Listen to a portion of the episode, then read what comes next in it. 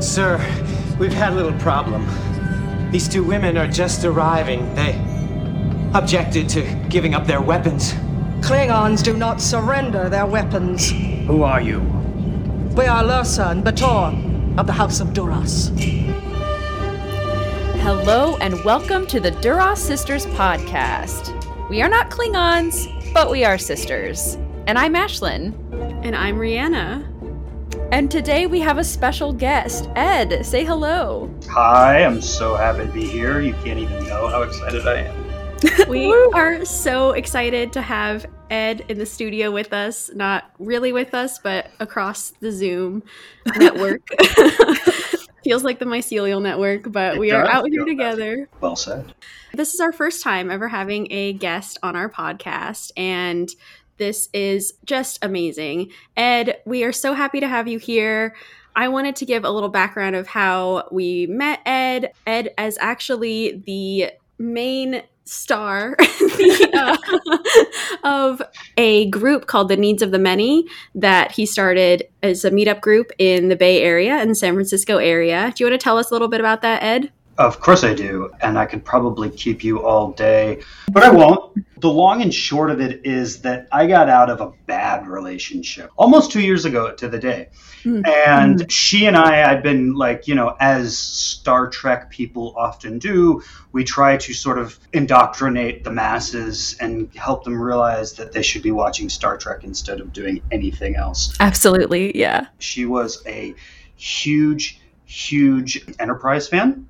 Hmm. And I'll just let those out there who need to judge her on that. Judge her on that. She's my ex. Anyway, so got out of the relationship. Didn't have anybody to do Trek with at the moment. So I went to Meetup because I'd heard about it somewhere. And I, you know, San Francisco, there must be like a hundred Star Trek groups. There was not a single one. I was crestfallen in the moment. And then I said, well, fuck it. I guess I can do this because, I mean, it's Saturday night and why the hell not? So I started the group. And it was funny because I didn't really know if anybody was going to join. and then people started to join and whatnot. And I, I love to tell just the quick story of our first group meetup, which we had. We had Chuck, we had Johnny, we had Gabe. They were all the OG members. Still are going strong. I'm very open about this. I'm many years clean and sober. It didn't even occur to me when I was doing it, but because I don't smoke pot anymore. But I decided to hold the very first meetup on April 20th on 420. and I decided to hold it at my favorite cafe, which is smack dab in the middle of the Haight Ashbury. So Wow. on 420 in the middle of the Haight, I decided to have our first meetup. And there were actually like 10 or so people that came to the first one. They were like, you know, parking. It was, it, was, it was kind of a pain in the ass. and I was like, yeah, I'm really sorry, you know, but it's gone strong. The thing that I love most about it, Irene said to me one day that this is where she had truly started to make some friends in San Francisco. Hmm. And th- I mean, dude, that's so fucking awesome. I mean, how is Yes. it? Amazing. How cool is it that you start a group where people become friends, like good friends? We're easily findable on Meetup. Just look up the needs of the many, and so much of it's going on digitally these days. It doesn't matter if you're calling in from Hong Kong or Siberia or the Haight Ashbury. we want to have more people. I mean, that has always been the tone I've wanted to set is inclusivity, and the more people, the better. Well, and Ed, I really felt that when I joined the group, like the inclusivity, and I was also at a place in my life where I had no friends left in the Bay Area. They had all moved away, and I was just looking for people who liked the things I liked and did not realize that I was going to make a little Star Trek family along the way. And I don't right? know, I'm just really grateful that you started this group because it really does connect people who love to talk about Trek. And people that talk Trek are a really specific group of folks. And because of the nature of Star Trek, it's just so ingrained in our DNA and how much it becomes like umbilically linked to who we are. You Yeah. know those people when you start talking to them. And the two of you guys, I mean, the herd sisters, we, we often say are sort of a cut above. Oh my God, I wish I knew as much as these girls knew. Um, Thank you. I love that you guys are like a family of this too. That is something that I hope that the two of you guys really have a lot of gratitude for because it's just awesome. Oh yeah. Yeah. Star Trek for us has always been about family as well. We started watching it with our parents and then the two of us just went really crazy and started watching all of it on our own. And yeah, that's what's brought us together. I've had a lot of friends say, "Oh, I like your podcast, but I don't watch Star Trek, so I don't really understand it," which is fine. You know, like I don't have a lot of personal friends I know who listen to this podcast, but when I get people who understand Star Trek and are listening, I get really excited. I totally agree with you. I've been to so many conventions, of course, big ones like the Denver Comic Con, San Francisco. I went to a specific Star Trek Comic Con in San Francisco maybe five years ago, and it's just a different breed of people. They're just all so awesome. So, Yeah. yeah, Yeah. shout out. To all of them. And just the brotherhood and camaraderie that we share is just, it's a cut above. I am also a super motorcycle enthusiast. Only thing that gives Harley Davidson enthusiasts a run for their money is Star Trek. Oh, we're so happy you're here with us. And this is a perfect time to have you when we're talking about family and Star Trek anyway. You know, we're adding you to our extended family and adding Totally. the needs of the many. I want you guys to talk about real quick your experience when the actor who played Hugh contacted. Oh, yeah. I would love if you shared that story. Yeah. It was while we were watching Picard together on Thursday nights, and they had somehow found like a website that you can go to and get celebrities to make a video of a message. And they got Jonathan Del Arco to do one for us. The fact that Kendra and Andrew did that for our group while we were watching Picard, we had this video message from him just saying how he thought it was, you know, cool that we had this group. And 2020 has become such a weird source of memory for me because Yeah. we were watching Picard at the beginning of 2020, and that was what I had planned on being the theme of 2020. Uh-huh. Like, you know, hey, but Picard's Star back. Trek. And then- yeah. and I think Jonathan made a mention to, you know, I hope you guys are all staying safe and whatnot. So appropriate for us. That's Yeah. awesome. What a great story. Isn't that crazy? In San Francisco, there was no other Star Trek meetup group. Do you know that you can actually, on Google Maps, it shows in the Presidio where Starfleet is? Yes. Well, and Uh, San Francisco is probably the most film location, like real life location in the whole series, you know? Yeah, so of where yeah, yeah, exactly. The fans were waiting for you to bring them together. They were like, we need a leader. Oh. so there you go. well, let's get started. I just love hearing that story. Just thinking about like Hugh talking to you guys is so awesome. And I was just when we were rewatching these episodes for Picard, I was thinking about that. I was like, I was wow. too. Yeah. How it started, you know, like That was like Oh, the wow. coolest, best part of 2020 for me. It I mean, was. amazing. it's all downhill from there. I'm pretty sure that Picard premiered like January 23rd or Yeah, something, pretty- like really right around this time a year ago. I know. Um, so here we are. Wow. a year later.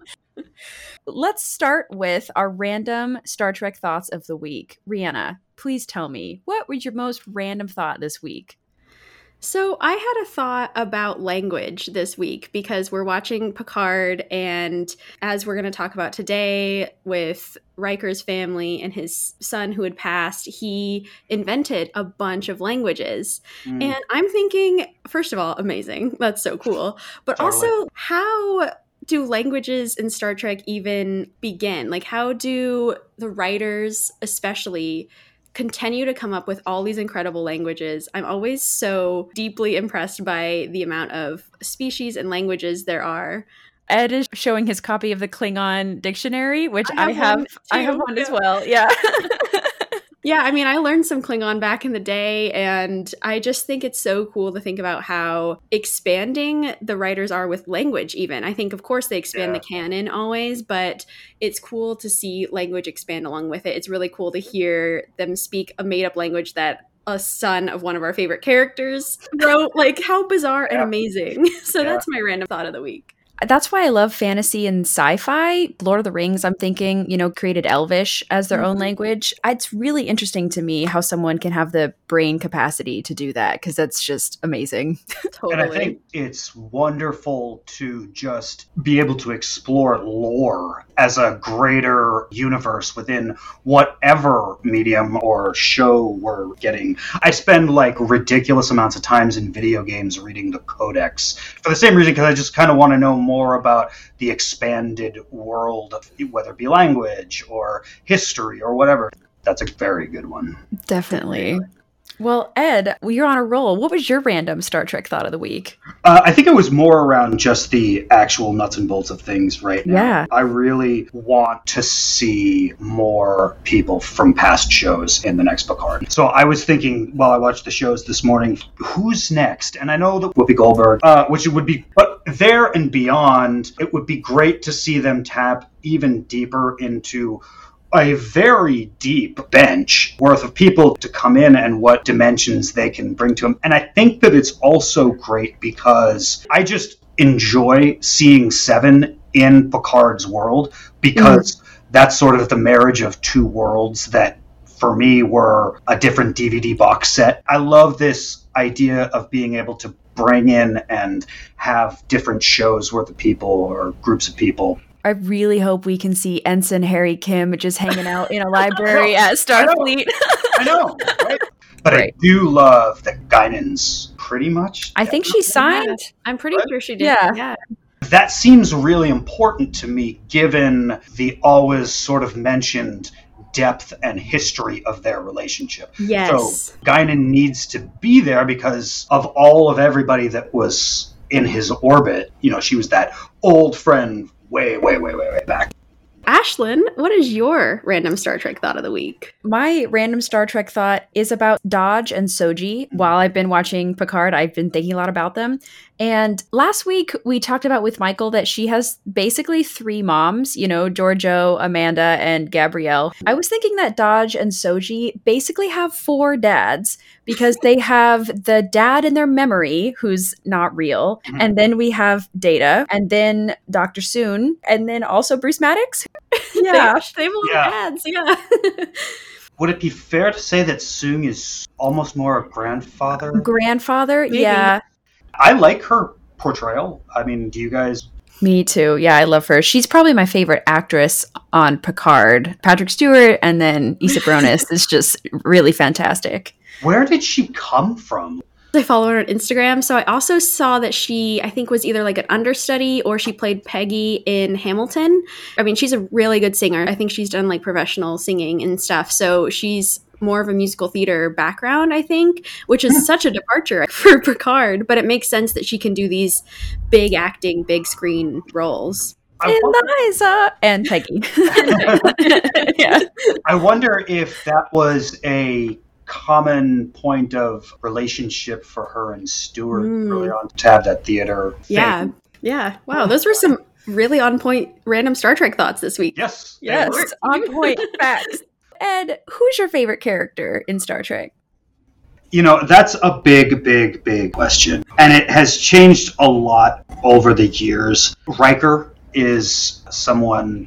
First of all, a lot of people say I look like him, which every single time somebody says that, I'm like, you just gave me the compliment of my life. He's kind of the father I always wish I had. And uh, to a certain extent, and getting to watch him as a father, I feel even more that way now. Mm. I loved his swagger back when. I loved him shaven. I love him with Deanna. I love him without Deanna. I just love him to death, you know. So, Warms my heart. Yeah. Yeah. although I will say that with Deanna is my preference. I know some people have strong feelings about uh, Insurrection. I don't hate the movie myself, but the fact that it opened with their marriage, that was a big moment for me. Wait, was that Nemesis or Insurrection? I mean, Insurrection? did I say did I say Insurrection? I meant I think Nemesis, yeah. Yeah. No, party foul. Although Garak, because I just think he's acted to this poignancy that is just theatrical. You know what I mm. mean? He makes me want to be bad. You know, I just, I just you know, Well, let's just dive into Riker then. Yeah. Let's do Okay. it. I Yeah. I felt like you were speaking poetry talking Yes. about him. first of all, just the surface level stuff. I love the gray and the beard. Yeah. Uh, it's like he's become kind of the everyman to a certain extent. I love the fact that he's got a belly now because he used to be Mr. Fit and toned guy who was sleeping with who- whoever Yeah. he wanted to. You know, he's had that day, and now he's really relaxed on his little what looks like Alaskan Mhm. place. I love the fact that he hugs Picard. He ends up patting flour on his back for some. Mm. Yes. Really, like Mhm. Yeah. we see him standing at a sink and he's like doing dishes, you know, like Yeah. what? Huh? Huh? You know, like we've never seen this one before. Yeah. But it's so authentic and so endearing to just see him there. And that was the moment that I was waiting for. You know, it was all great before with, uh, you know, young Soji, Troi, whatever. So, as a part of Needs of the Many group, we were all watching Picard together before the lockdown. And I remember Ed every single week being like, When's Jonathan Frakes coming? Like, where's Riker? and so, like, to finally have him come here, all of us were just so excited that Ed could see his dad.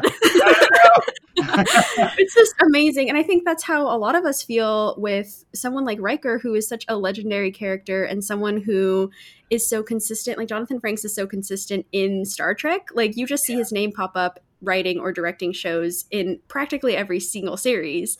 And I think that that's something that's so special about him. And he does feel like a member of my own family. I completely agree, especially in this environment where you get to see him be quote unquote domesticated and to see how he's living that family life. It's really a sweet side of him that we don't get to see a lot, especially because he had such family issues in the next generation with his father and all of that. It's really nice to see him in this environment. I love your observations, Ed, just like the first time that we see Riker, because it really says a lot about where he is in his journey. We learn in this episode that his son has died and they moved to this planet because they thought it could cure him. It's a beautiful place. It looks like Alaska, which I had never thought about, but you're totally right. And that's where Riker's from. It's interesting because I don't get the sense that he's given up on Starfleet, but he's definitely taking a step back. I mean, it seems like the whole family is still really healing, even though they're saying it's been a couple year or I don't even know. Do you know how long it's been I don't since? remember. I think they said, but I can't. I don't. I Yeah, didn't. I mean, Did you notice? Troi said it was supposed to be his 18th birthday, but it sounded like he died fairly young. 'Cause- So he was like reading language when he was five. So I'd say maybe he was around 10 or so. I don't really know because Mm. Oh, I mean, either way, it felt like it was a younger death because the way that they kept his room preserved and like Yeah, the way that yeah, he was sort of like a young mind and a young kid's room. That would be my guess is that It he didn't was. look like a teenager's room. yeah, No. exactly. I guess I was just surprised. I mean, I guess I shouldn't be surprised, but even though it's been a while, Troi is still tearing up and it's really hard for her. Of course, and it's really hard for Kestra and Riker. I really got the sense that Will was the one really holding them together. I mean, like you said, he's the everyman. He's making pizza in the wood fire oven. Oh, he he, he kind of reminded me of my dad. Like when I'd be little, I'd be like, "Dad, come here," you know, and Riker's like, "What? Stop yelling!" You Yeah. know, like Yeah, it's yeah. just his normal response. He's like, Yeah. "I'll be here in a second, you know.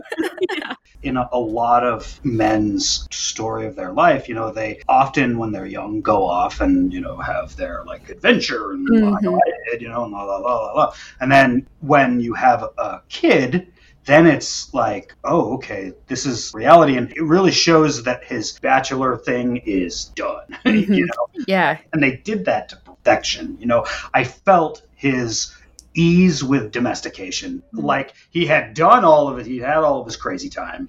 yeah, I agree. I just feel like he's just satisfied. Like even though it's not what he expected for his life. I mean, they talk about their son. I think Thad is his name, right? Uh, yeah. Thad was raised on a starship. I assume that's the Titan, right? Is that where? Because he was I, in Lower Decks. He's on the Titan, so I'm assuming. Yeah.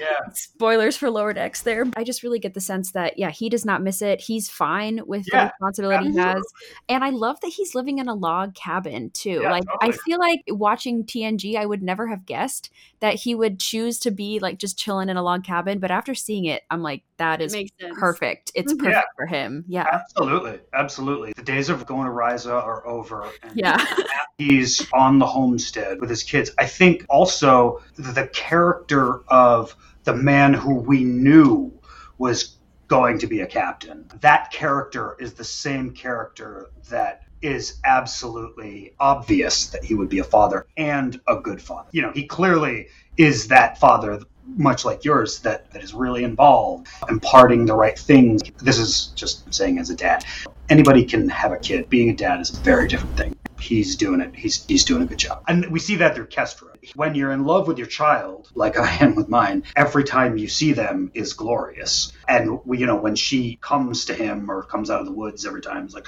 the girl of the woods you know? He, he clearly is in love with his little girl. And and i know that feeling and i absolutely saw that and and connected with that I love that. I love Kestra too, especially Yeah. because we just get like we just She's get one amazing. episode with her and she's one of my favorite characters. She's Yeah. so cool. yeah Yeah, Yeah. and she's so much like Riker and Troi. It's incredible to see just the different like she does have a lot of empathy, but she's also kind of blunt. I mean, Troi is also very blunt in that way. Yeah. Like she will just Yeah. come up to you and be like, "You're struggling, let's talk about it." And that's exactly what Kestra does with Soji, and I love the fact that we see Kestra and Soji get to bond, and I think that she gets to have a little bit of pseudo sibling time with Soji is really fun to watch because she's just like, "Yo, you look like you're not doing well. Oh no, stop crying." You know, like yeah yeah but she just attacks a problem just like Riker, just like Troi, and she finds the location of the planet for them because she's just so ingenuitive. And I'm like, of course, the daughter of Will and Deanna would be this incredible girl who just goes and gets what she wants. I kind of thought that Riker would yell at her for texting under the table yeah i was wondering that too a little bit when she was googling, not really googling, but basically like what planet Yeah. is Soji from? Yeah.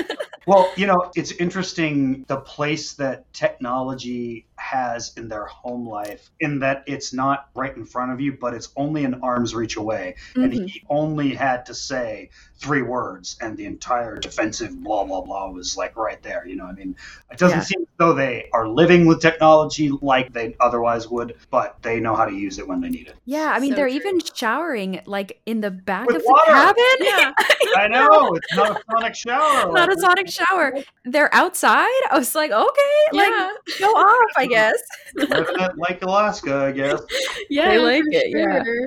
I also want to congratulate Marina Sirtis is acting in this. Like she is obviously amazing as Troi always, but I love to see this version of Troi similar to how we were talking about with Will and how he's changed. She has always had a very loving motherly aura about her. I mean, Mhm. she like helped raise Alexander. She's like always just around helping out, but with her own daughter, like I love to see the full attention she has on her when she's speaking and the love that radiates from her. And also love that she gets this moment to talk to Picard about it. And it's clear that Picard does not come around often. It seems Kind like of he- pisses me off a little. yeah, by like you're supposed to Mhm. be friends, but granted, Picard has hid himself away from everyone for this whole time, so it's not just the Rikers. But I thought it was really great that she was able to have someone to talk to that's not her husband about this. You know, I think it's nice to have someone to tell your grief to who is not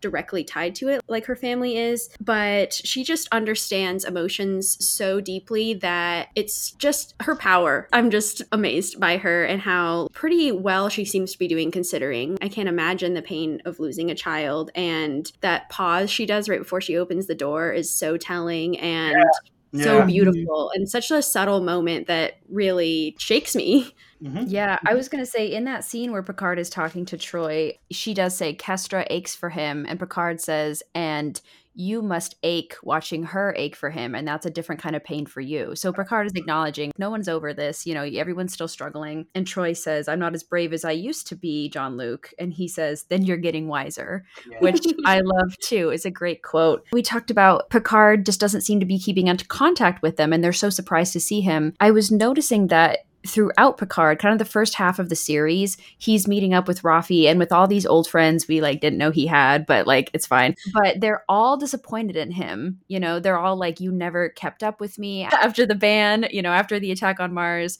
you never reached out. But the Rikers are the only ones so far that he's encountered that are not angry with him and they understand. And so That's I a- think it's That's I a think really good point. I mean, they're friends forever, you know. I'm sure if Picard, if we saw him seeing Geordi in this season, season, he would also be like, "Oh, it's fine, I forgive you." But Mhm. where this episode is placed in the season is perfect because that's where we're kind of missing all the old people from TNG. And then, right when Soji realizes she's an android and they finally come together, we have a place to just be calm and hang out with Riker and Troi and Kestra. But yeah, I just thought it was interesting that they're not even angry at him. They just like stay as long as you want, but you know, don't put Kestra in danger. That's a very, very good observation. And I think it goes to the depth of the relationship that we know and we have witnessed them develop versus some of these other friendships who are, eh, I mean, Yeah. like, you know, I mean, they, yeah, they were good friends and whatnot, but they aren't family, or at least not the same way. I think that to the thesis of this podcast, and you know, where do we see real family, or how has family come up in Star Trek? I think that that really is the difference, you know, is that Riker and Troi will always be there for him in the way that a family would be. Whereas, you know, other superficial friends, you know, they have their little pissant moment. But when we are really family with someone, it doesn't really matter how long it's been since we've seen them, you know, that bond is bedrock always. Guess spoilers for anybody that is wasting their life and not watching Picard. and then who shows up to, you know, save the day at the very end? You know, I mean, there's Riker. Yeah, of So, course. Right when uh, you need him. Yeah. Exactly. Like, I'll jump back into Starfleet for a day if that's what you need me to do, because I will do anything that you need me to do, because that is family. Yes. Absolutely. Definitely. And I think also family is way easier to forgive too. And I think that's also why they're less pissed at Picard for staying away so long because they know that he also is going through his own kind of grieving process after he resigned from Starfleet because Starfleet was his life and he was never comfortable remaining on the vineyard just watching the grapes grow. And they know? know They know the nuance and the subtlety of his disposition better than anyone, you know. because Absolutely. they witnessed all of the different dimensions and contours of his personality for seven years. Yeah, they're true family. And even if they don't see each other or don't talk that often, like it's always right back to where they were. Yeah, absolutely. I just thought it was sweet how when Soji is talking to Troi and Kestra and eating the tomato is a cute moment, but Troi knows that she's in distress and knows that she's going through something. And when Picard comes up after the conversation and he's a little insensitive, saying, like, oh, it's all a plot to get you, haha. Troi is instantly like, you need to stop because she's really freaking out and you can't joke about that. Like you that. had it coming. yeah, Yeah. exactly. I love You had it coming. Yeah so yeah, yeah.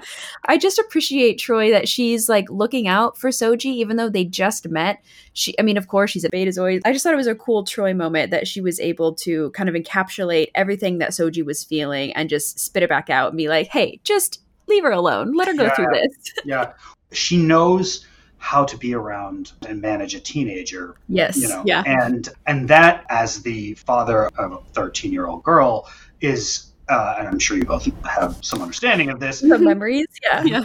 this is not for the faint of heart and she has such a grace and a calm that she can experience any emotions with that she's the perfect mother of a teenager. Yeah that can be a dicey relationship you know so but she knows how to do it with grace and that is just so special I'm so glad So you brought true. that up because I was also thinking about when uh, Riker is talking to Picard because he's saying, Jean-Luc, like, you're going to be hanging out with this girl, you know? He, he says, now you're dealing with a teenager, more or less. I'm not sure you're up to the experience. yeah, and Picard's like, yeah, maybe not. yeah well because you know picard day was was a hard day it was you know His hardest day on the Enterprise. Yeah. it really was. But ah, I love the fact that he has grown so much eh, to the point where he welcomes this idea of helping this teenage girl. Because when it was Picard Day and he was really uncomfortable, we could feel his tension and discomfort with being around children.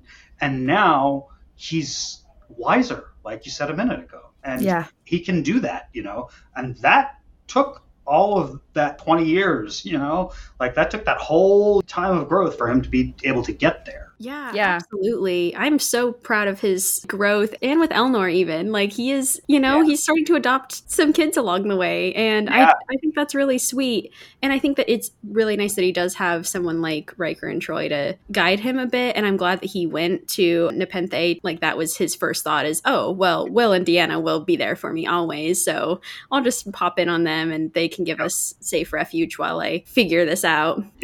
I'm just hoping that in season two we have more Riker. Yeah, I loved getting to know them. I mean, seriously, Kestra really left an impact on me. I think about her a lot. Yeah. Um, I just hope that they come back in season two and maybe we have like a, another reunion like this. yeah. yeah. I can't imagine them not being in it. Yeah, Right. seriously. Jonathan Right. Frakes basically lives at Paramount, just Yeah. waiting for his next thing. The only tweets that I get that I care about are my Frakes tweets. Though I would love to see, you know, because we're starting, especially this whole 31st century thing, Mhm. you know, we're starting to get some real growth out of who all these old casts were and see a whole new horizon of Star Trek. I'd be very interested to see Kestra be a part of that. you know? Yeah. Uh, Same. Any day, any day. Yeah. One other Ugh. thing I wanted to talk about with the Riker family is the fact that I love how they're honoring their son Thad through his languages. I think that that is something that's really cool and something that sort of keeps him alive in their mind. And Troi said she never learned like one of the languages very well, I think it's Um, Naveen. yeah, Naveen. Yeah. but she knew some of the other languages fairly well. And so it's cute to see how they all interact around this sort of empty space that he left and how they fill it through memories of him. They make sure they talk about him and they make sure that he still exists in their hearts and stuff. And I think that's really Yeah. important when facing a loss like that. And I love that Soji is just brought into that too. And she learns the entirety of the language in two Like minutes. yeah. It was, Yeah. so, it was so cool. Just like, yeah, you're you're part of this now. Yeah, and now that's in Soji forever, which means that Thad is like living on in her too. And I just think it's so, so special. I was also thinking about, you know, as we talked about earlier, Thad was born on a starship and that's how he was raised until he got sick.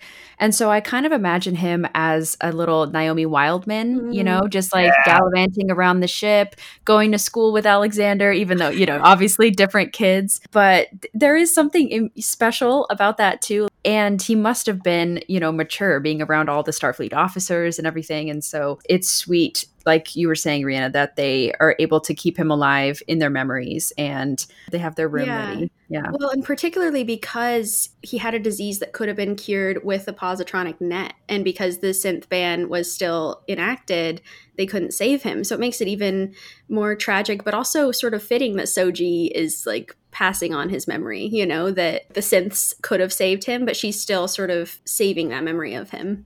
Yeah. Oh, I think we should move on to a character who has a much worse relationship with her family. Just take a total 180 and talk about Raffi a little bit.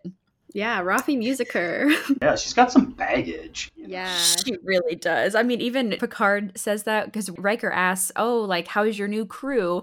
And I think Picard says something like, They've got a lot more baggage than all you seem to have. And it's like, Yeah. Uh-huh. Yeah, yeah, little bit. you know, that's kind of true. Yeah.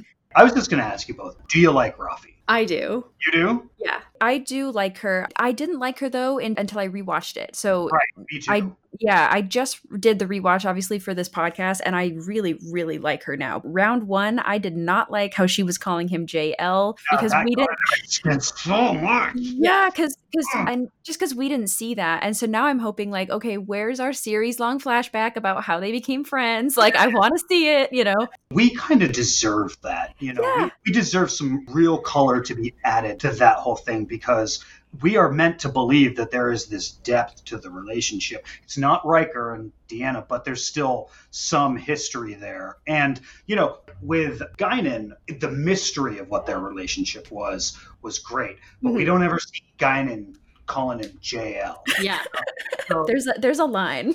there's a line. And Raffi has crossed the line, so I want to see why we can actually hear her call him JL. We need flashbacks or Short Treks or something. Well, this I'm is the thing. Yeah, because the reason I like Raffi so much is only because I read The Last Best Hope by Yeah, Una McCormack. Mm. Because then it gives so much context as to her background. And actually, we get to see her family in this book before everything falls apart. So we're seeing her go home to her husband, and he's like, Wow, you're working a lot. And it starts to deteriorate more and more because she's working so much trying to help save as many Romulans as they can before the star goes supernova. But it's a huge undertaking and it has to take her away from her family for months on end.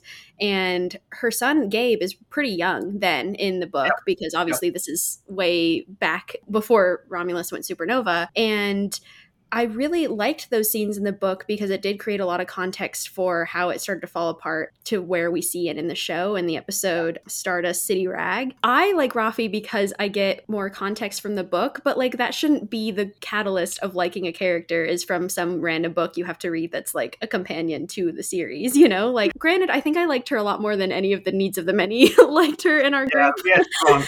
I was like a big fan of hers because I love to see, first of all, women who are flawed, women who are angry, women who are allowed to be not perfect, not conventionally on top of their shit all the time. You know, I just, I think I really appreciated that about her. Also, seeing Michelle Hurd, which is funny because that's Our mom is named Michelle Hurd. Yeah. Oh, oh yeah. so it always cracks me up. But it was That's cool awesome. too to hear Yeah. her talk on the Ready Room with Wil Wheaton after her first appearance, Yeah. her first episode.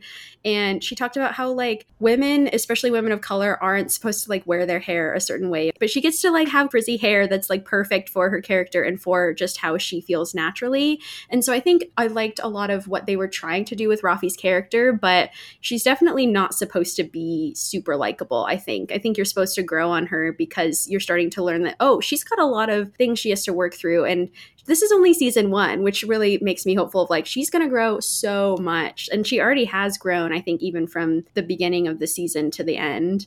Yeah, I mean, I think you're right. Regardless of everything, we're stuck with her. Mhm. So you know, we're going to have to learn to like her. And that's not the first time that I've been in that exact situation in Star Trek. In fact, Oh, yeah. it's not close. So I can warm to her. And I read that same book and really liked it. hmm You're right. It does give some of that context and color Mhm. to to who she is and whatnot. I like your point. I don't want to have to work so hard to get it, uh, and I don't want to bash on her too much. But there were just a couple of times where the acting was just a little bit too on the nose for me. Mhm. Like, oh, come see Grandma Raffi, and I'll make you a chocolate cake. Or, Oh yeah, Yeah. yeah, yeah. Well, take care of all your needs or whatever. Yeah, yeah. Eh, okay. I mean, and maybe that's just the person that she is, and that's the person that we will get to know more and more over time. As to her role as a mother, and I guess this is the credit that I would give uh, to uh, to her is that I think it's a very, very difficult role to play where you're portraying a mother that would leave their child Mm. for any length of time, ongoing, uh, you know, to the point where it would deteriorate the relationship there because you're really having to work against the motherly instinct to do that, which I know from my mom anyway is it's like as strong as the force of gravity. You know what I mean? Mhm. So, so having to portray a person that has to do that or is willing to do that, that's kind of a hard thing to do and a hard portrayal to make. So I guess it's good. And he was clearly pissed. You know, he had every reason to be super pissed, you know? Yeah, I, I feel like Star Trek and maybe just media today in general portrays a estranged parent and child relationship more from the child's point of view. And maybe that's just the media I'm watching because I'm a young person, but it's kind of refreshing and really interesting to see it from the point of view of Raffi because she is trying. When she sees him, she says, I changed, I'm clean, I'm doing my best But we've seen the past couple episodes of Picard and we know that's not true. We know that she's, you know, living on her own and like clearly struggling until Picard comes and gets her. And even on the ship, she's struggling the whole time, even though she knows she's trying to go see her son and get back in touch with him. But I don't think she's lying. I mean, she's not really lying to him. She's just trying to do her best. I think she's so desperate to reconnect with him that she'll say anything. And she clearly is regretful of everything and how she pushed them away. I also just want to say I did not read that book. I'm behind, but it's also like a fresh perspective since I don't know the history, I think the dialogue is tight enough where I kind of get it. I think it's just like a couple lines of from what the son says, like, you were so obsessed with everything going on with the attack on Mars that you pushed me and dad away. And so I can kind of fill in the blanks in my imagination, even though I don't know the details of that. Yeah. Real quick, he said, We Yeah. hardly recognized you. I mean, that's really quite the statement. Well, I was just going to say, uh, just to offer sort of a, a personal perspective on this, you know, I mentioned it when you introduced me. You know, I've been clean and sober for going on 13, almost 14 years. Amazing. And Yeah. um, what they're portraying is what, you know, all addicts or alcoholics or whatever, aside from holodeck addiction, which is, I think, the only other time we've ever really seen addiction hmm in Star Trek, that's what you go through in 12 step recovery when you do your eighth and ninth step and you go out and you make amends to people. A lot of times your sponsor says, don't expect them to give you a big hug. The things that you did that you're making amends for, they're not just going to hold you and say it's all okay. You know, don't expect that. And so there was an authenticity there that I appreciated actually, you know, because I've gone back to make amends to people and people have been like, fuck you, I don't ever want to talk to you again. And in hindsight, yeah, absolutely. They were they were 100% right. So Gabe is right in the pocket as far as I'm concerned. Yeah, I think they do a good job of portraying both sides because he's so hostile the entire time. I think the only time he softens up is when his wife comes out and she's, you know, very pregnant. And then he's a little softer and he's like, oh, this is my mom. She's just passing by. you Yeah, know, yeah. like, Yeah. Yeah. right back to that hostility. I think I just appreciate this renaissance we have of Star Trek with Discovery and Picard is much more emotionally realistic than what we have, you know, in TNG. You know, Picard can go from Borg to human and with one episode of transition and he's fine. Um, but and so it's uh, definitely uncomfortable for me to watch the scene with Raffi, and that's what I love about Star Trek because it forces you to face a perspective that you have never thought about before. At least I have never thought about, and it's uncomfortable, but it's so necessary. I'm glad they're including it in there, and I'm glad that she's trying to make amends. You know, and I I wonder if as we see her character continue, if she can kind of get back on her feet a little bit, if she maybe gives him some space, and I hope she'll be able to return to her family and have that connection again. I wonder if it's just small things like sending birthday gifts to his daughter, you know, or something like that. And then you can slowly wean your way back into that if he is ready for that, but it does not seem like he wants her around right now at all. Yeah, yeah. I think sometimes, and maybe what we'll see be sort of the inroads for some mending of that relationship would be the grandchild. you know? yeah. You know, because apart from the feelings that I have about you or you have about me, we still want the grandchild to have that relationship to their Mhm. grandparent. Exactly. Absolutely. And appropriate, I think. You know, Yeah. I mean, it's fair. Your kid should know her, you know, as long as, you know, it's safe. Definitely. Something I found really interesting about Raffi's behavior after this is at the scene you were talking about where it seems a little forced. She's like, Oh, Aunt Raffi can help you get this cake. I think Yeah, maybe it felt forced because she was trying so hard to put her mother energy onto someone and trying to make up in certain ways that, like, you know, she's nowhere to put her guilt and her desire to connect because she also is then really trying to suss out why Rios is doing terribly, talks to all his holograms. You know, it's a little bizarre how clearly I think her and Rios have been friends and like they have a past together and I think she would do a lot for him, but it does seem like she is starting to go the extra mile after she sort of stows away back on the ship. Yeah, yeah. And so I was thinking maybe that was a contributing factor is her trying to make up in these different ways. I read that scene as I don't think at that point she was drinking. Like she told her computer, like she locked herself out, like I Mhm. can't order any more alcohol. And so I thought maybe she was going to try to get Agnes drunk or something as an outlet. But I don't know, because she kind of like, whatever you need, you know, I got you. You know, she smokes snake leaf. I thought maybe they're going to go get high together, honestly. But Right, no, she, they Just just eat cake. Yeah. she's just a force of nature, Raffi is, and I love how tech savvy she is. I would just love to see her in that Starfleet uniform. You know, I just Yeah. would be so cool. And I wonder if she'll go back or if we get those episodes of flashback. Yeah. I think that we will. In fact, didn't we get just the briefest look at her in a uniform? Or Yeah. I- Yeah, yeah, It was the scene where Picard resigns and he meets her Mhm. outside, Oh, and she's right. like, what, Yeah. what went down? Again, they're in San Francisco. Right. Yeah. Well, I mean, this is where the magic happens. Yeah. Yeah, yeah. I think that we deserve to see her in the uniform a little bit more because I just personally don't 100% buy it, especially when she's smoking snake leaf and drinking the whiskey or whatever. I need to be grounded in her as a Starfleet officer just a little bit more. So, like I said, I mean, I think that we're stuck with her, and that's great. They'll flesh her out a lot more, if I may be so bold, as mm-hmm. to, you know, going along with the theme of family. I'm curious how you guys view or think about Soji and I guess by proxy Dahj and what family means to them because in reviewing these episodes this morning really struck me hard to think about what it would be like to wake up one day and you're only 3 months old or 4 months old or a year old or whatever and all of your life was just an implanted memory and that's a thing we've seen a lot in science fiction Yeah. years Mhm. she's such a sympathetic character and she's so likable especially as we see her relationships with Riker's kid and just all of them what would it be like for you guys to wake up one morning and find out that your dad and your mom who shares the same name with Raffi's actress Yeah.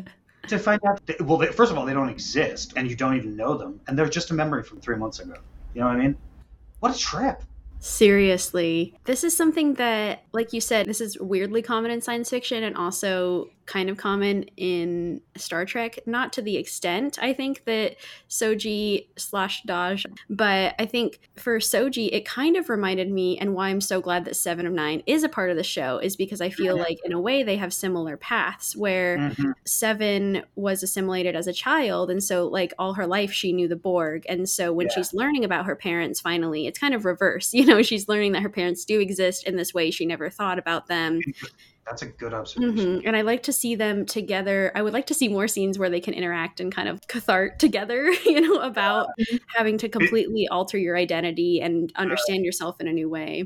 interesting. Interesting that's a really good observation. Hmm I was kind of thinking, especially when Soji is realizing everything, you know, like- just like your question, I kind of identify that with disassociation, like Yeah. everything she's feeling, where she's just like, I'm not real, nothing matters, what's going on. I definitely struggle with anxiety and depression, and I've had moments of disassociation, and it's so alarming and Scary, yeah. disassociating. I mean, it's yeah, it's really scary. And so I think it would be very jarring to be on like a paradise planet with Will Riker. Like, what?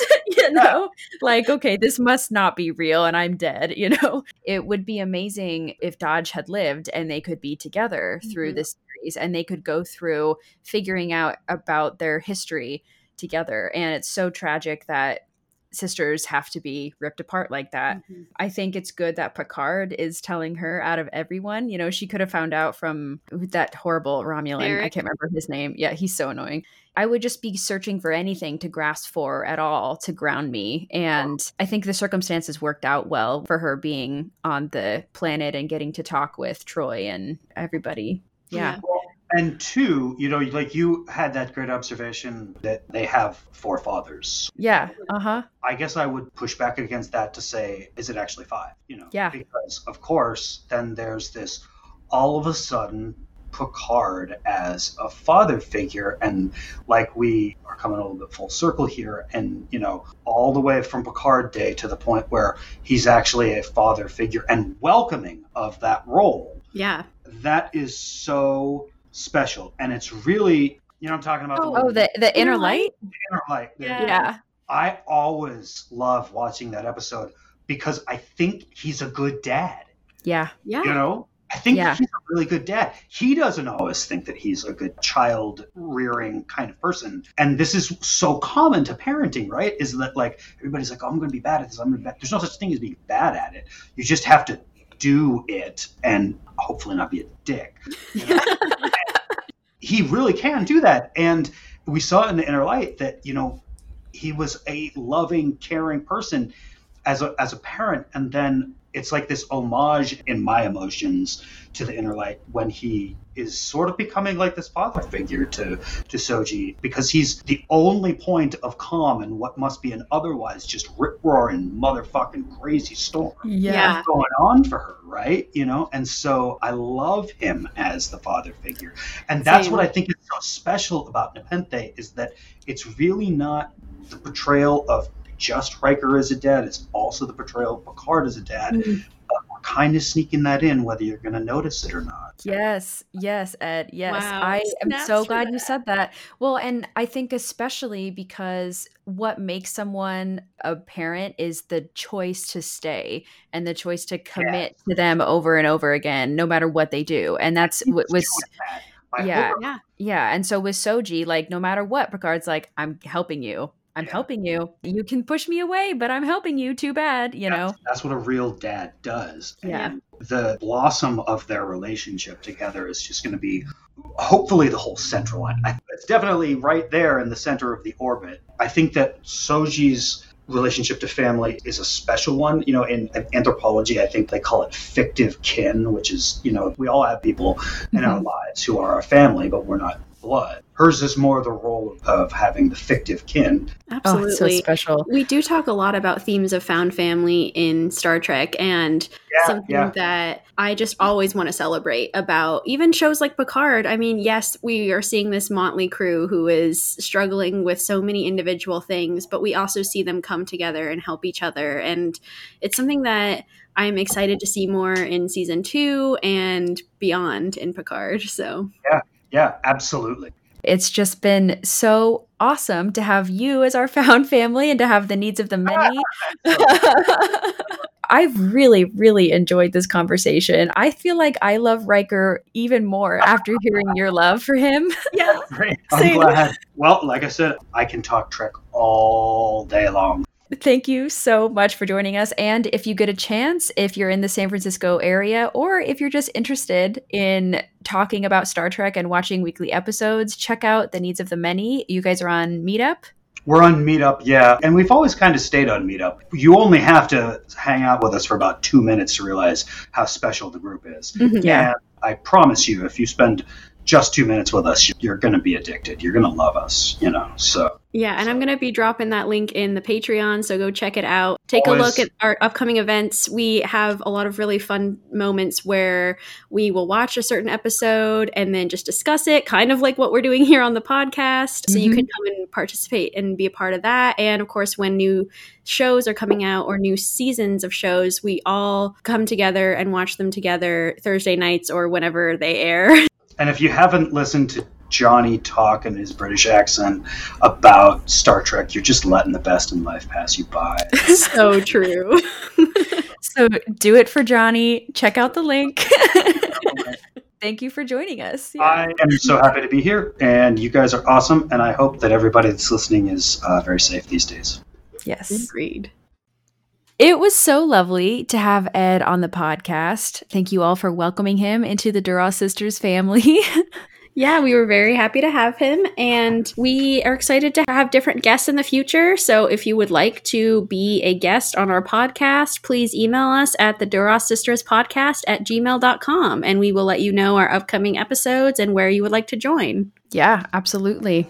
So now we are going to be moving on. At the end of Ed's time here on the podcast, we talked a bit about Soji and Dahj, and Ed asked the really great question of how do you reconcile being only 37 weeks old, understanding that your life is not what you expected it to be. And we want to jump in now to how Soji and Dahj understand familial relationships within Picard. Yeah, I think it's a great branching off point just to remind ourselves that poor Soji lost everything. And in the episode Broken Pieces, there's a scene where Soji and Picard are having dinner together on the Sirena. And Picard is basically saying my favorite quote from Dumbledore, which we've also mentioned on the pod before, but just because it's happening in your head does not mean it's not real. And I think that's kind of what Soji needs to start believing in order for her to kind of find her humanity again or find her sense of self is just because she has these programmed memories in her databanks and this sense of self, who she believed she was, I don't think it's the time for her to throw that all away. And Picard is also kind of suggesting embrace this new truth where Data is your father and you were created by Bruce Maddox. But I feel like there's a mix that she could use to go forward. And we unfortunately don't really get to see much of her mental transition back into normalcy because then, you know, the finale comes and everything is just fueled by the plot line but I'm really eager to explore more about Soji's relationship with herself, even because it's constantly changing. Yeah, exactly. So I'd have to say, I think my favorite episode of this season is called The Impossible Box, and it's Soji's real understanding, finally, of her past and what's fabricated and what's real. And this is done through the manipulation of Narek, the Romulan who is aboard the Borg cube with her. This is done through a series of her remembering her dream and trying to decipher it. And so they go through a Romulan ritual to help her understand her dream, which involves her father working in a lab and she can never see past the orchids, so she never knows what he's working on. And it turns out he's working on her. She says that she sees herself in pieces on the table. And I find that metaphor to be really interesting to see herself in pieces because I think this is the first time she is seeing, of course, herself in this memory, but also seeing herself in a new way, in a different piece of herself. And it's a terrifying scene. It's really hard even for me to watch, you know, because her family is fabricated essentially. She only talks to her mom for 70 seconds each call every night, and then she's put to sleep. And I wonder if it's built into her subroutines or something where she doesn't really remember falling asleep every single night talking to her mom. Because I think if she did, it would be far more significant and she probably would have figured it out sooner. So we don't know for sure how long they've been actively going in the world. There's all this talk about 37 months, 37 months. That's how long she's been around but I'm wondering how long they've been in society, Soji and Dahj, because a lot of these details, the fact that she has all of her childhood things with her on the Borg cube, a lot of this is just questionable. And I feel like if they'd have any input from people who really love them, who were living with them or staying with them, or a nice person who was actually sleeping with them, you would think that they would point this out and be like, this is weird. This is not normal. And so I'm kind of wondering if Bruce Maddox programmed two different states. You know, like we have a pre conscious state where they think they're human, and then a post state where they receive all their memories back and they're able to function as true androids now. I'm just not sure. And I'm also wondering because in the dream sequence with Soji, like you were just discussing, she's afraid to look at the table and she's afraid to defy her dad. And so at first, I thought that this was just weird. Like, I know we get afraid in dreams and sometimes things seem eerie but even when she's working through it, she's heart rate elevated. She wants to wake up and snap out of it. And so now that I'm thinking deeper about it, I'm wondering if this is Bruce Maddox's way of saying if you really want the truth, you have to push through the fear and you have to fight it. You, you have to work to figure out the truth. I think that's a really interesting point, but a little disconcerting because he also then made her fear her father in this way. And so that makes me a little concerned that he didn't want her to know the truth. I mean, yeah, maybe he was just like, you got to work through it, but I don't think he would program fear in that case. I think he would program curiosity, you know? But I think he's trying to cover his footsteps because after the synth ban, he had to flee because he was going to keep making synthetic life even after the ban because he was determined to. And he literally had to abandon everything about Starfleet and his life and Agnes and everything in order to pursue the creation of Soji and Dahj.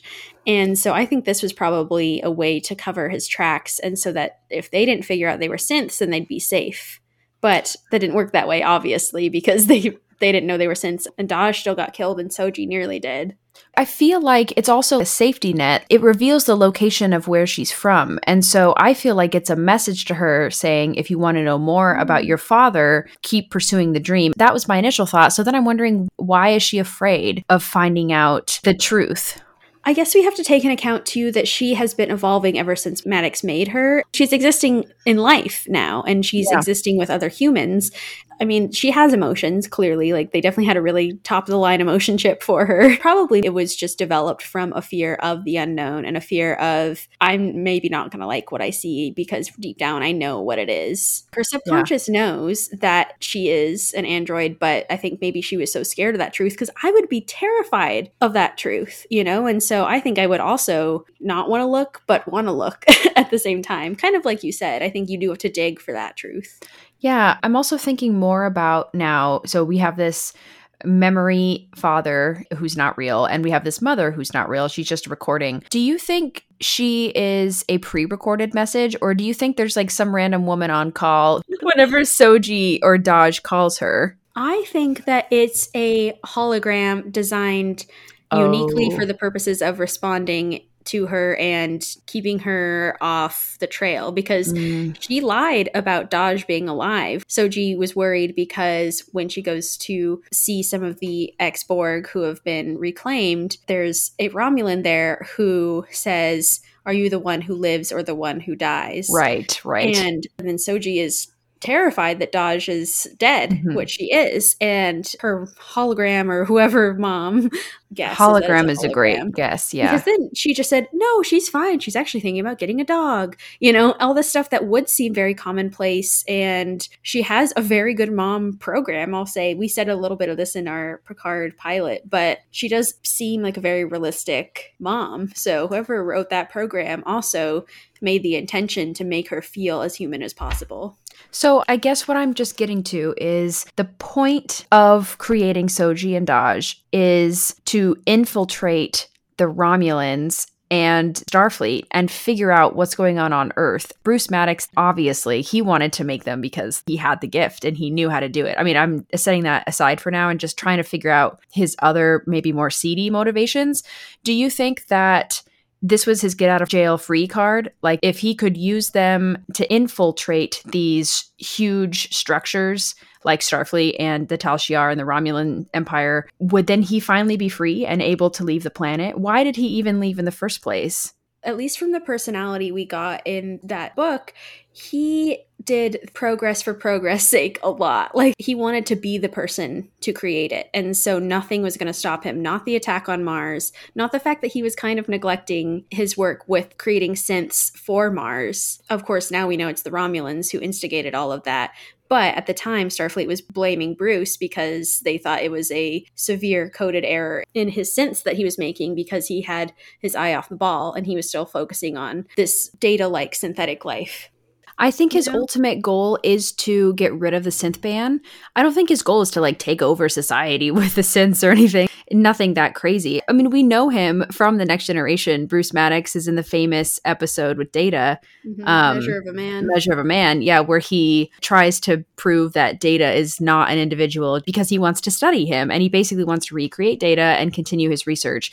And so this is what has driven Bruce for his whole life, it seems like. And so I feel like he would go to any lengths to end the ban. And I guess their primary function, then, once placed on the Borg cube, once placed at the Institute, is to not be discovered and collect data. So I guess it would make sense that they have to sleep at night and maybe they do some system updates so that's why they have to go to bed in 70 seconds. I don't know. It just seems like that's a careless mistake you know that if anyone else had been watching it would be clearly obvious that they were an android. So I guess i'm just wondering is he trying to protect them really by not having them discover that they're androids or is he trying to bring them home or both You know how there's a Borg homing signal that's only activated once you're severed from the collective? Yeah. I'm kind of curious if maybe they have a similar homing signal that is unlocked then once they discover the truth, because then it's like you have to go back to factory settings. Essentially, you have to go back to your kind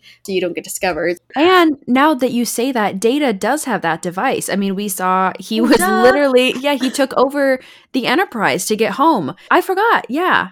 Okay. Yeah. so, maybe that was active. Well, then that brings up the question was it activated by somebody or did it just happen because she figured it out? Like, I guess the timing would have been crazy, but I think why was she having those dreams? Did she say they were only recently? Yeah. She, yeah. So Yeah. like, maybe that was the signal that activated it was the dreams. Yes. But I'm wondering maybe Dahj's death is what activated the dreams Oh. in Soji. Because if one goes down, then it's like, okay, there's a problem, come home. Yeah, I really like that idea because that would also make sense timing wise. I have no idea. It also could be just after a certain amount of time, like after 37 months, then she starts having the dreams. I have no idea. But I guess I'm just trying to dig into these reasons because creating a life is not a simple thing. I mean, even real children, obviously, like it's not simple. It's like the most complicated and harrowing journey you can have. And same thing with Bruce. I mean, creating a life, like you're suddenly responsible for that thing forever. And since he has the ability to control literally every aspect of these twins, I'm just curious, you know, I'm trying to figure out why is he like this? I mean, Bruce is an enigma and a Yeah. very annoying one, in my opinion. But I also gotta respect his science and his process. And I think very much like Data, he had this desire to create an offspring. It could be very likely that this was his way of having children. I mean, he was always focused on them, always. yeah, I think you're right. Yeah, he has a thing with Agnes, but it's clearly passing, you know. And their Um, thing is only rooted in the fact that she was in his class on synthetics. Like, that's literally the only reason they're together. So. Yeah.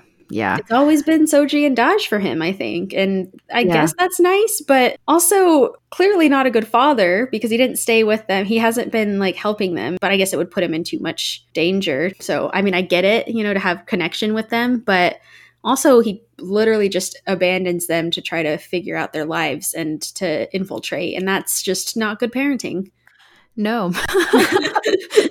no, it's definitely not. I mean, it's very Noonien Singh of him because Noonien does this kind of crazy shit too, where he gives Data a dream. Data does get upgrades throughout the show, or he meets Noonien, or he gets handed some piece of himself by Lore to then like stick in his neck or whatever. You know, Um, classic. yeah, yeah, that's how I always evolve as a human too. So, but when he's having these dreams, he does dream about his father, and Noonien is like an artist painting him or something. And so they really talk about dreams a lot with Data. And I mean, Picard, the whole show starts off with Picard having a dream about Data. And the whole show is fueled by this Romulan nightmare that everyone is driven by. So I guess it's just strange that there's a lot of dreaming in this. And the fact that it's not limited to humans is pretty cool.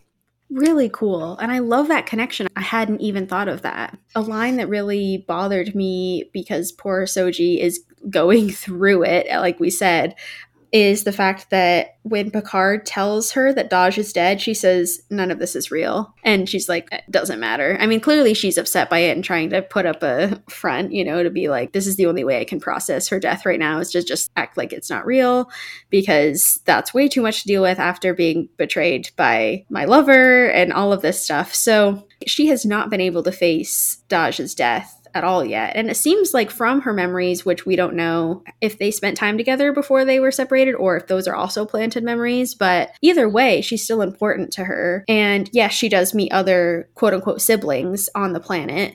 And I think she tries to find kinship with them. But it's different from, I think, something that you thought you knew your whole life. It would be really hard just to turn around and say, oh, I'm starting to get these memories back. This is my life now.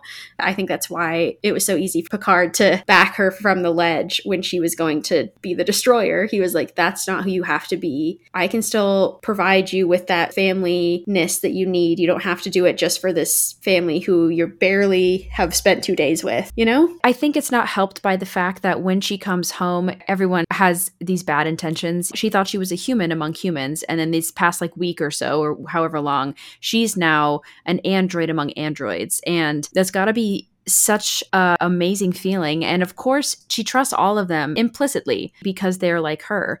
And she's easily turned against the humans i feel like she's not going to trust them as much because everyone around her her quote unquote family understands better than they ever could in her mind. And so it's very bad timing in terms of her coming to accept who she is because she's given all of these crazy signals. And mm-hmm. it would just be very very hard to go through this. And i think it's great that picard is her shining light. Even if she doesn't trust him she comes to understand that he does understand. Took the words literally right out of my mouth. I was about to say that Picard understands as best as he can being a non-android because he was a part of the Borg. And I think, you know, even someone like mm. Seven would also understand, but I think Picard understands it a different way because he was ripped into the Borg whereas Seven was ripped into humanity. So like they both have different paths of how they got severed from the collective and so did Soji. She got severed from her humanness and Yeah. then joined the robotness, you know. so I mean it's a kind of a loose metaphor, but I think it does help them to understand each other better. I really hope that someday Soji can go back and look at the logs of of the Trip Tucker clone because he also went through the same thing. You know, he had all these memories of a woman he never met being his mother, and yet he also remembers Phlox nursing him every night. I'm just saying, Soji and Tr- clone Trip have a lot to discuss. And what's great about that is that like Soji knows Riker, so Riker Oh. can take oh. her to a holodeck and watch oh. it together. Oh, Oh, oh. I'm just saying that's it's ah. great. It's really easy. We can make this happen. I'm sorry, I have to go throw up. I'll be back. That, that could be the ending of of Picard. Actually, I think it would be really good. Wow, this really took a turn. I did not think we would get here. Yeah, it's fine. This is still a Picard. Uh, that's a that's a forbidden subject. We don't talk about the Enterprise finale. it's like the what's the taboo? Isn't there like something? Macbeth. Oh, in a stage production, you don't Oh. say Macbeth. Yeah, that's oh my god, that's exactly how it is here. okay. yeah, cursed. Another scene I really liked was in Broken Pieces, which Ashlyn talked about a little bit. Soji is figuring out where her planet is, and they're heading there. And she puts up this barrier so that Rios can't get in. And she says, Is someone trying to wipe out your family? Do you even have a family? Which is harsh. And then Rios says, I do not. He just outwardly admits, he's like, I do not have a family. First of all, Soji needs some tact. I mean, can just go excuse her. She's going through a lot. yeah, I know that's true. But like, girl, read. The I mean- room. She doesn't even have family. that's so true. I- I think honestly, this also reminds me of another episode with Data. We talked about how he so immediately accepts Lore as his brother.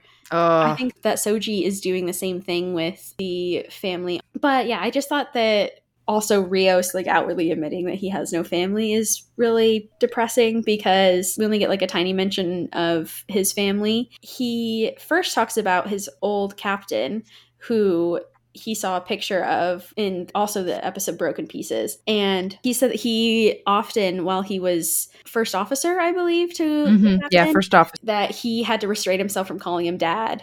So clearly, like one of those massive father figures in his life, and he died tragically. It was awful. And so Rios is dealing with this trauma, and then he is adamant on not having Picard become the same figure to him. He's like, I'm not taking another stubborn captain into my heart, you know, but he does. At the end, he even has this great discussion with Seven where he says, I said I would never do it again, and then I fucking did it again. you know, and like that is so sad because at this point we think Picard's dead. Everyone's doing their different versions of mourning, but Rios does have this pattern to him it feels like a pattern of letting people in and then having them die and i mean this is of course very difficult the only time i hear about his biological mother is when Rios sings her lullaby to have the shields come down. And he said she didn't like people playing with her things either. So I don't know if that means she was maybe on a starship as well or how their relationship was. But anyway, I just find him a really interesting character with very sad backstory. Yeah, I don't know. I'm thinking about his holograms, how he made them all versions of himself, but with hilarious accents, just so Santiago Cabrera can show off his full range of acting power. Yeah. But it's just interesting because, I mean, the original EMH on Voyager was based off of Dr. Zimmerman, its creator. So it's just weird that Rios created all of his holograms after himself. Maybe not weird, but it would seem to me like maybe you wanted other people to keep you company rather than versions of yourself. Like, is this a form of torture? you, you know? I mean, he is an existentialist, so this makes a lot of sense to me. ah, okay. So tell me why. well, I'm not saying I'm like a full fledged existentialist, but like I've read quite a few works. Um, not the one he was reading, but it looked really interesting. um, but anyway, I think because I think he wants to maybe understand himself better, but also he doesn't want to be with anyone else because he's trying to like isolate himself. I think. I think Mhm. especially after his captain died, he just built up a wall of many of himself to keep everyone else out. I mean, half the time the holograms are telling the crew, "Sorry, you can't go in there." And why would you make holograms of other people if you're trying to get away from other people, you know? Oh wow. Okay, now I understand. That's my that's my theory. oh geez, that was perfect. Plus the acting is so fun. For that, it, those scenes are really fun and a good levity, you know, in the show which is fairly dark. You know, the more I'm thinking about our cast as a whole, I realize that every single member of the crew is a loner. They're someone who, by choice, have isolated themselves from society for one reason or another. And I just think it's interesting. I really understand why Patrick Stewart took it because. I mean, I mentioned this in the pilot episode of our podcast. He felt like the character of Picard was retired, literally. Like he said, there's nothing more I could do with him. I've explored every asset of his life. But Picard is not at all what we get from the next generation. And that's honestly why I didn't like it in my first run through. I love Patrick Stewart, so I'll watch anything he's in. And so by the end of the season, I was like, okay, I can stick with this. But this rewatch has really moved me because we are seeing Picard in all the ways that he thinks are weaknesses. He's alone, he's wasting his life on the farm, he's not doing anything, he's isolated. Patrick Stewart is agreeing to explore this side of Picard that the character himself hates. And so, what an acting challenge that is to put Picard in the craziest scenarios where he can't be Admiral Picard or Captain Picard, who's yelling at the Cardassian that there are four lights. You know, there's none of those moments in this series. It's Picard struggling with himself and with the horrible situation that the Federation has put them in. And it's hard to deal with that. And so I love seeing then all of these other characters who are loners too, they come together and they make their own family. And it's a weird group of people, you know. Sometimes I don't like a lot of them, but they all have really interesting moments together. And I totally understand why Patrick Stewart was like, I'm so on board for this. Like, this is nothing like I did in the 80s. Ashlyn, I completely agree. And it reminds me of something you said at the beginning of our podcast where New Trek has been exploring characters' emotional depth more and letting things linger and last in these shows. And I think that that's what is the strength of this show is the fact that we do get to see characters in different lights and in places that are ugly and that are awkward and not quite right as jumbled as they are together individually their lives are also very messy. And it's kind of refreshing to see because i think a lot of these characters are relatable. Not every character's a showstopper. You love them right away like most of star trek which is a strength that I really like of Star Trek is that all characters are likable in a certain way. But I like the fact that here they're not, and you kind of just have to deal with it. And maybe I'm just being harsh on people like Agnes Jurati, who I'm not a fan of at all. but I mean, even Ed was just saying an hour ago that Yeah. he's still growing on Raffi. And I mean, I think about when I first saw Quark in DS9, I was mm-hmm. so annoyed with him. But now, oh my God, Quark is maybe my favorite character. yeah, I love him. right? just to wrap up Rios, I just have to just acknowledge how awful that situation was that Starfleet put him in. Ordering his captain to kill these androids, what a despicable thing to do. First of all, Starfleet, a black order, so that's probably coming from Section 31, you know. I just really feel for Rios, and of course it would destroy him. I mean, he was removed from Starfleet six months after this, so it just tells you that he just lost everything in those Yeah. moments. And so it's more satisfying that all of these characters have been suffering because of the synth ban. And you see that because we lost this aspect of our society, we are no longer as happy as we were. So maybe it's time to fix some shit. You know what I'm saying? Mm-hmm. yeah. Snaps for all that. Yeah. I really want to. Well, no, actually, I do not want to at all talk about these Romulan siblings, but I feel like we have to a little bit. Just Yeah. like two sentences. Rhianna, tell me two sentences about these annoying siblings. My blind react to this is it's very incest like between Narek and his sister. I can't remember her name and don't really care enough about her. They have a very power control dynamic. How you say, yeah. Yeah, I don't know even how to describe it because their dynamic is really messy. Kinky is how I would. Mm, yeah. I don't know. She's kind of dominant in their Yeah. relationship. I think also sexually is the vibe I get. I too get an incest vibe, which, you know, I mean, all right, Okay, Game of Thrones. there it is. Yeah.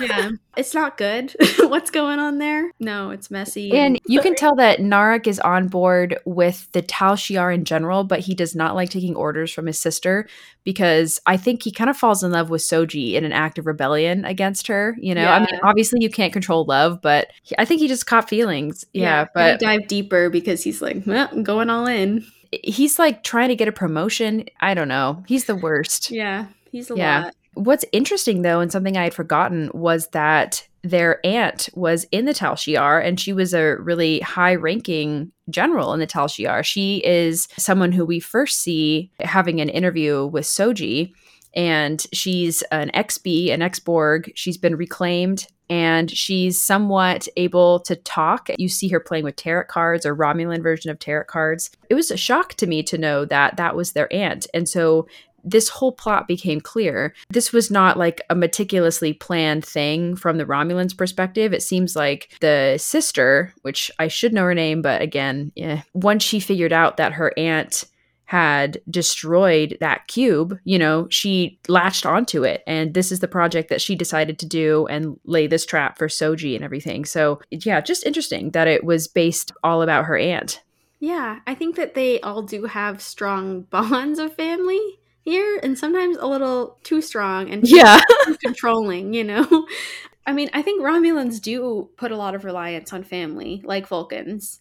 Oh, yeah. Romulans are very family oriented. I mean, Nero tore through time and space to revenge his wife and unborn daughter. So feel Yeah. that. Yeah. Just sit with that for a minute. Let's talk about someone who would also tear through time and space to help her Borg child.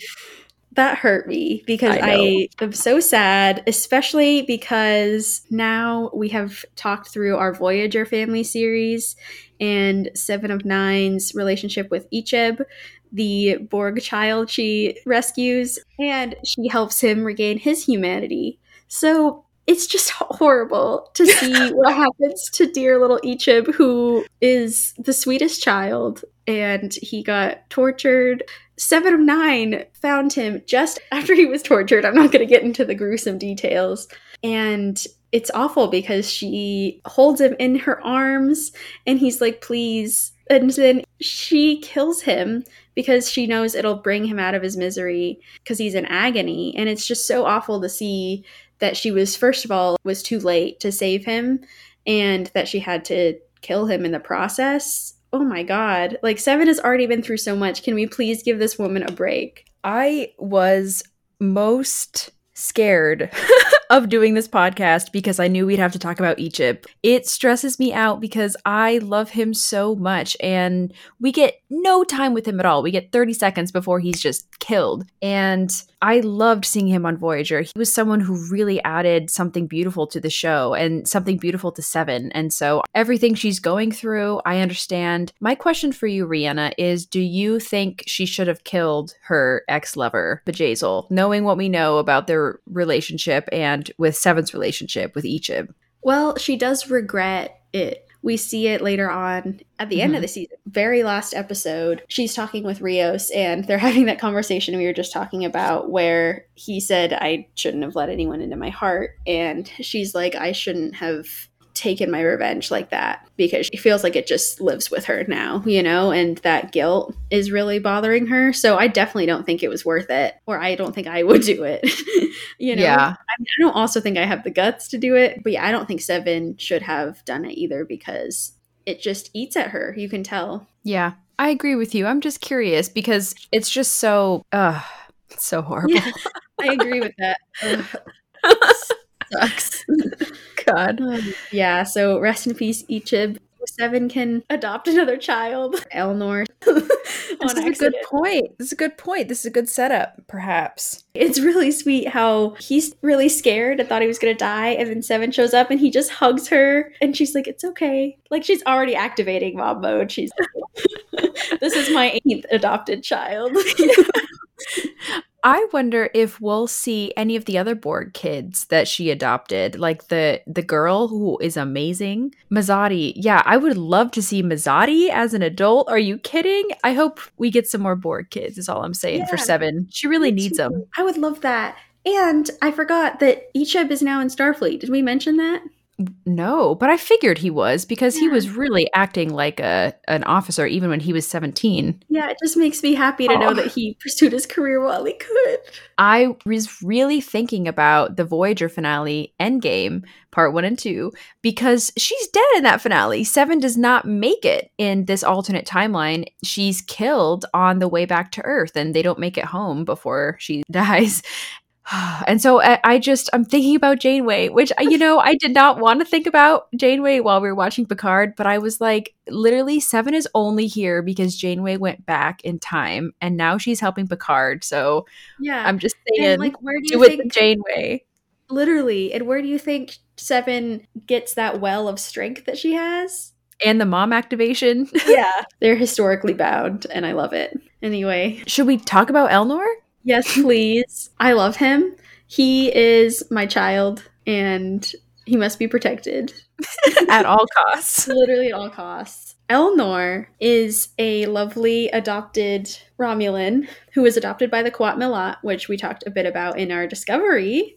Which is so it's so funny because it was created in Picard, but we talked about it in Discovery. Yeah. Yeah, so we're back here again talking about the incredible Romulan warrior nuns, the Quat Milat. I love Elnor. I love his Australian accent. I love everything about him. In the episode Absolute Candor, Elnor pretty much adopts Picard as a father, is how I saw these opening flashbacks. When Picard comes to visit Vashti now and again to check on the Romulan refugees that he saved from one of the neighboring planets that was going to be destroyed in the supernova. He relocated all of them to a new planet called Vashti. And Elnor was adopted by the Quat during that time. And so I think that they had a really lovely bond. And I loved these flashbacks.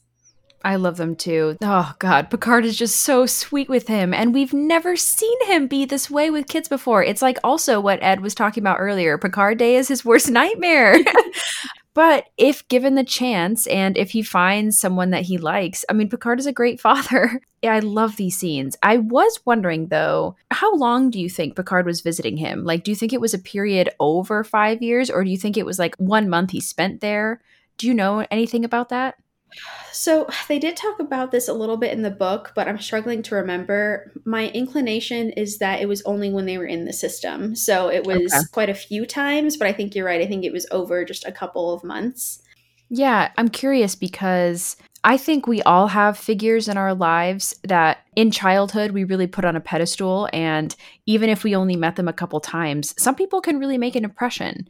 And I'm sure Picard is someone who is also a male, which, you know, he's surrounded by females um, and badass warriors.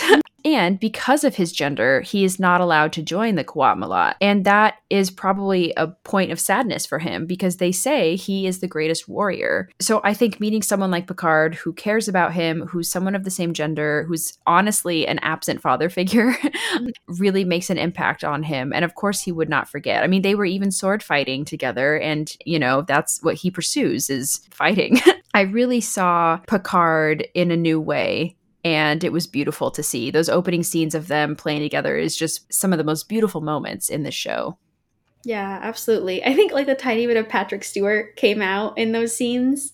Because I mean, at least from what I've seen about him, he seems like a very chipper, happy. I mean, he like plays with his pit bulls all day. So I'm like, yeah, it was just really sweet to see something that then is sad because a lot of how the Star Trek goes is like this, where when Picard left and didn't go back to Vashti, he just never came back to say goodbye to Elnor. He never made any sort of visits we talked about this with Ed as well that Riker and Troi might forgive him for that, but Elnor was just a boy. He was looking for that father figure, like you said, Ashlyn, and Picard was such that for such a short period that it makes me sad to think of little Elnor waiting for Picard to come back and he never even got a hail from him or anything. Yeah, I do blame Picard for this only because he's a child. And he promised the nuns, I'll be back soon, even though he knew that something was brewing. I mean, the excuse and the reality is probably he couldn't get there, but did he try? I, I'm Right. not sure if he tried because he dismissed from Starfleet and was just rot. I mean, similar to how Raffi lost it. I mean, so Yeah. did Picard. Same spiral, but different ways of showing it. Man, he could have written a letter, sent a hologram to him, you know? So there is a point too, I think that is what Picard may use in, as an excuse not to reach out is because the nuns were really trying to make sure that Elnor got a good home. And so they were looking for people to adopt him and it just never happened. And so I think Picard assumed he'd gotten adopted and had moved on and had the love and care that he needed as a young boy. Because when Picard in one of the flashbacks visits, one of the sisters of the Quat Milat says, He is loved, but he does not belong with us.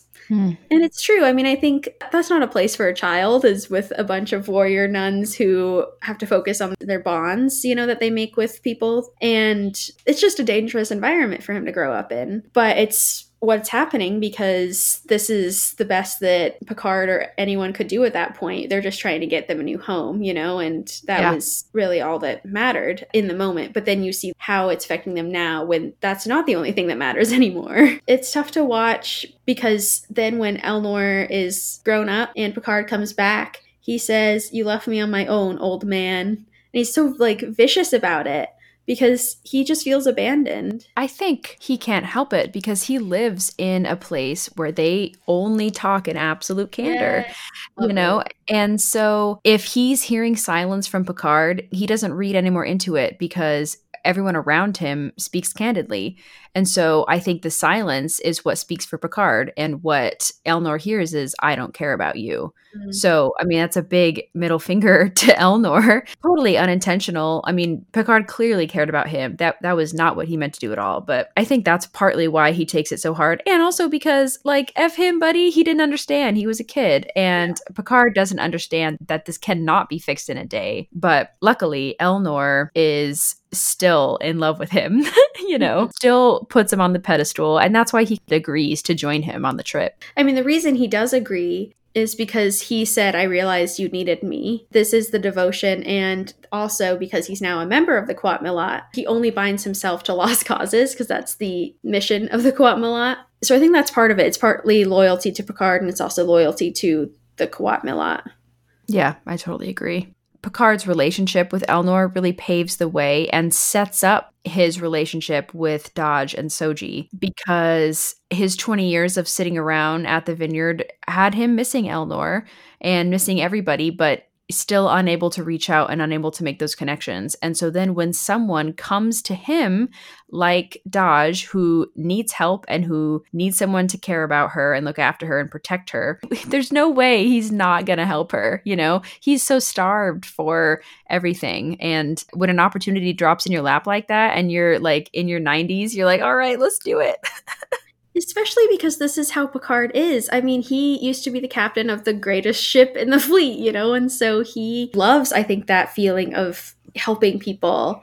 And he has just been making wine, which, like, may work for some people, but I feel like starship captains are their own breed, you know, like they get really restless after a while. And this was his time. I couldn't help but think about Genesis. We've talked about this on the pod before. One line that Kirk says to Picard in the movie Genesis is never retire, turn down every promotion. It's the worst choice you could ever make. And at the time, I think Picard kind of laughed it off. But while I was watching so much of Picard, I'm like, Kirk was right. I know his hand was forced, Picard's was, and he was forced to retire because he had put that on the line mm-hmm. So he's dealing with the consequences of his actions and he can no longer be out there saving people. It's just, oh, poor guy. And I don't really think he talks to anybody that often. Do you think it's been 20 years since he talked to Riker? I think maybe. I don't know. I think maybe with them, it might be the occasional message, but not probably like a talk or a visit, would be my guess. But oh, except the picture of Picard holding yeah, he did, he. Yeah. When they had the baby. That's true. I think about this a lot in my own friendships. And also, since we're all virtual now, it's really hard to keep in touch with people if you're having a bad mental health day. and Picard had a bad mental health day for 20 years. And it's sad to see. And something else about this show that I'm really learning to love and about the character Picard is before the show came out, I think a lot of us had made guesses as to how it was going to go and what the plot was going to be and who Picard was at this time in his life. And then when you get an answer and there is a show, it's easy to be let down because your imagination maybe came up with a much better plot. But what I'm really learning to love about Picard and about seeing his future now is that he struggled too. You know, he wasn't this perfect, flawless man that we saw for seven seasons. He's a human. And I just think it's great to be able to have these shows like Ed was talking about where we see the legacy of these characters. We see Riker as a homebody just cooking pizza in this show. we see 7 of 9 being a ranger, which wasn't even a job invented back on Voyager.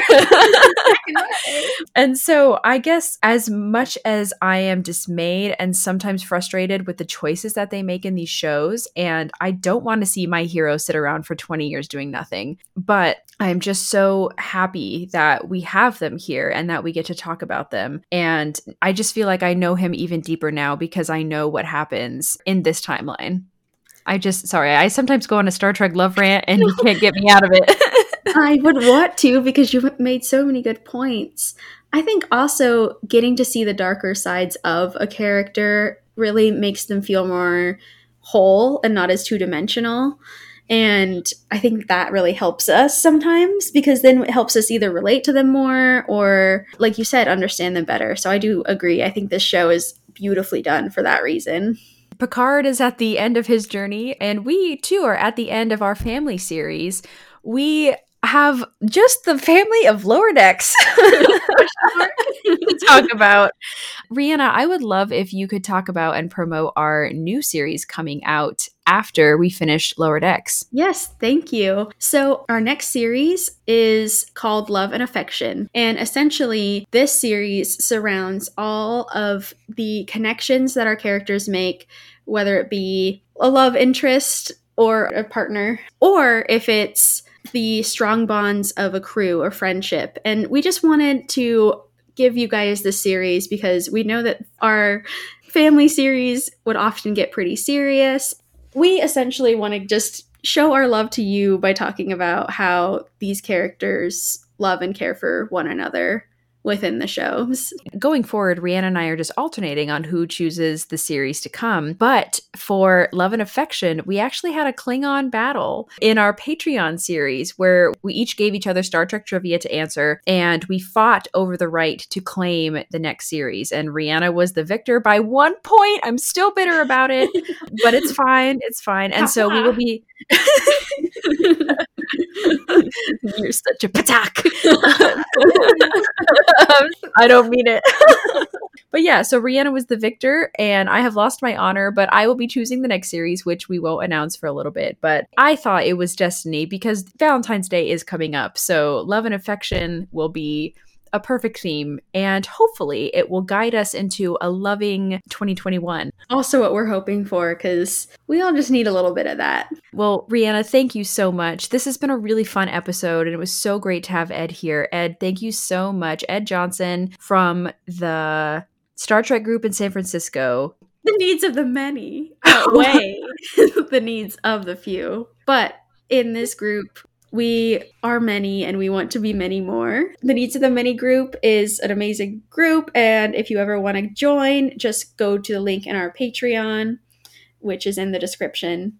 And thank you all so much for joining us. We had a freaking blast, and we will see you next week for our probably short episode of Family in Lower Decks. Thank you for listening to the Duras Sisters podcast. Please tune in next week for the final episode of our family series, where Ashlyn and Rhianna will discuss the familiar relationships in Lower Decks. Please follow us on Facebook, Instagram, and Twitter, and check to see our suggested watch list for our upcoming episodes. If you like what you've heard today, please leave us a review on whatever platform you listen. Today, we want to send a thank you to Ivan from New York for becoming a monthly patron for the podcast. Now he has access to our exclusive reviews of Lower Decks, Star Trek trivia, and future reviews of the animated series.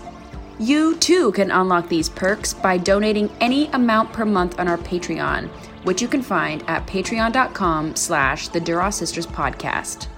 If you would like to contact us for any reason, please do so at the Duras Sisters Podcast at gmail.com. Our intro, Klingon Battle, was written by Jerry Goldsmith, and our outro, Worf's Revenge, is by Aurelio Voltaire. Did you hear about the new uniform making machine on the Enterprise? Picard told Riker to make it so, number one.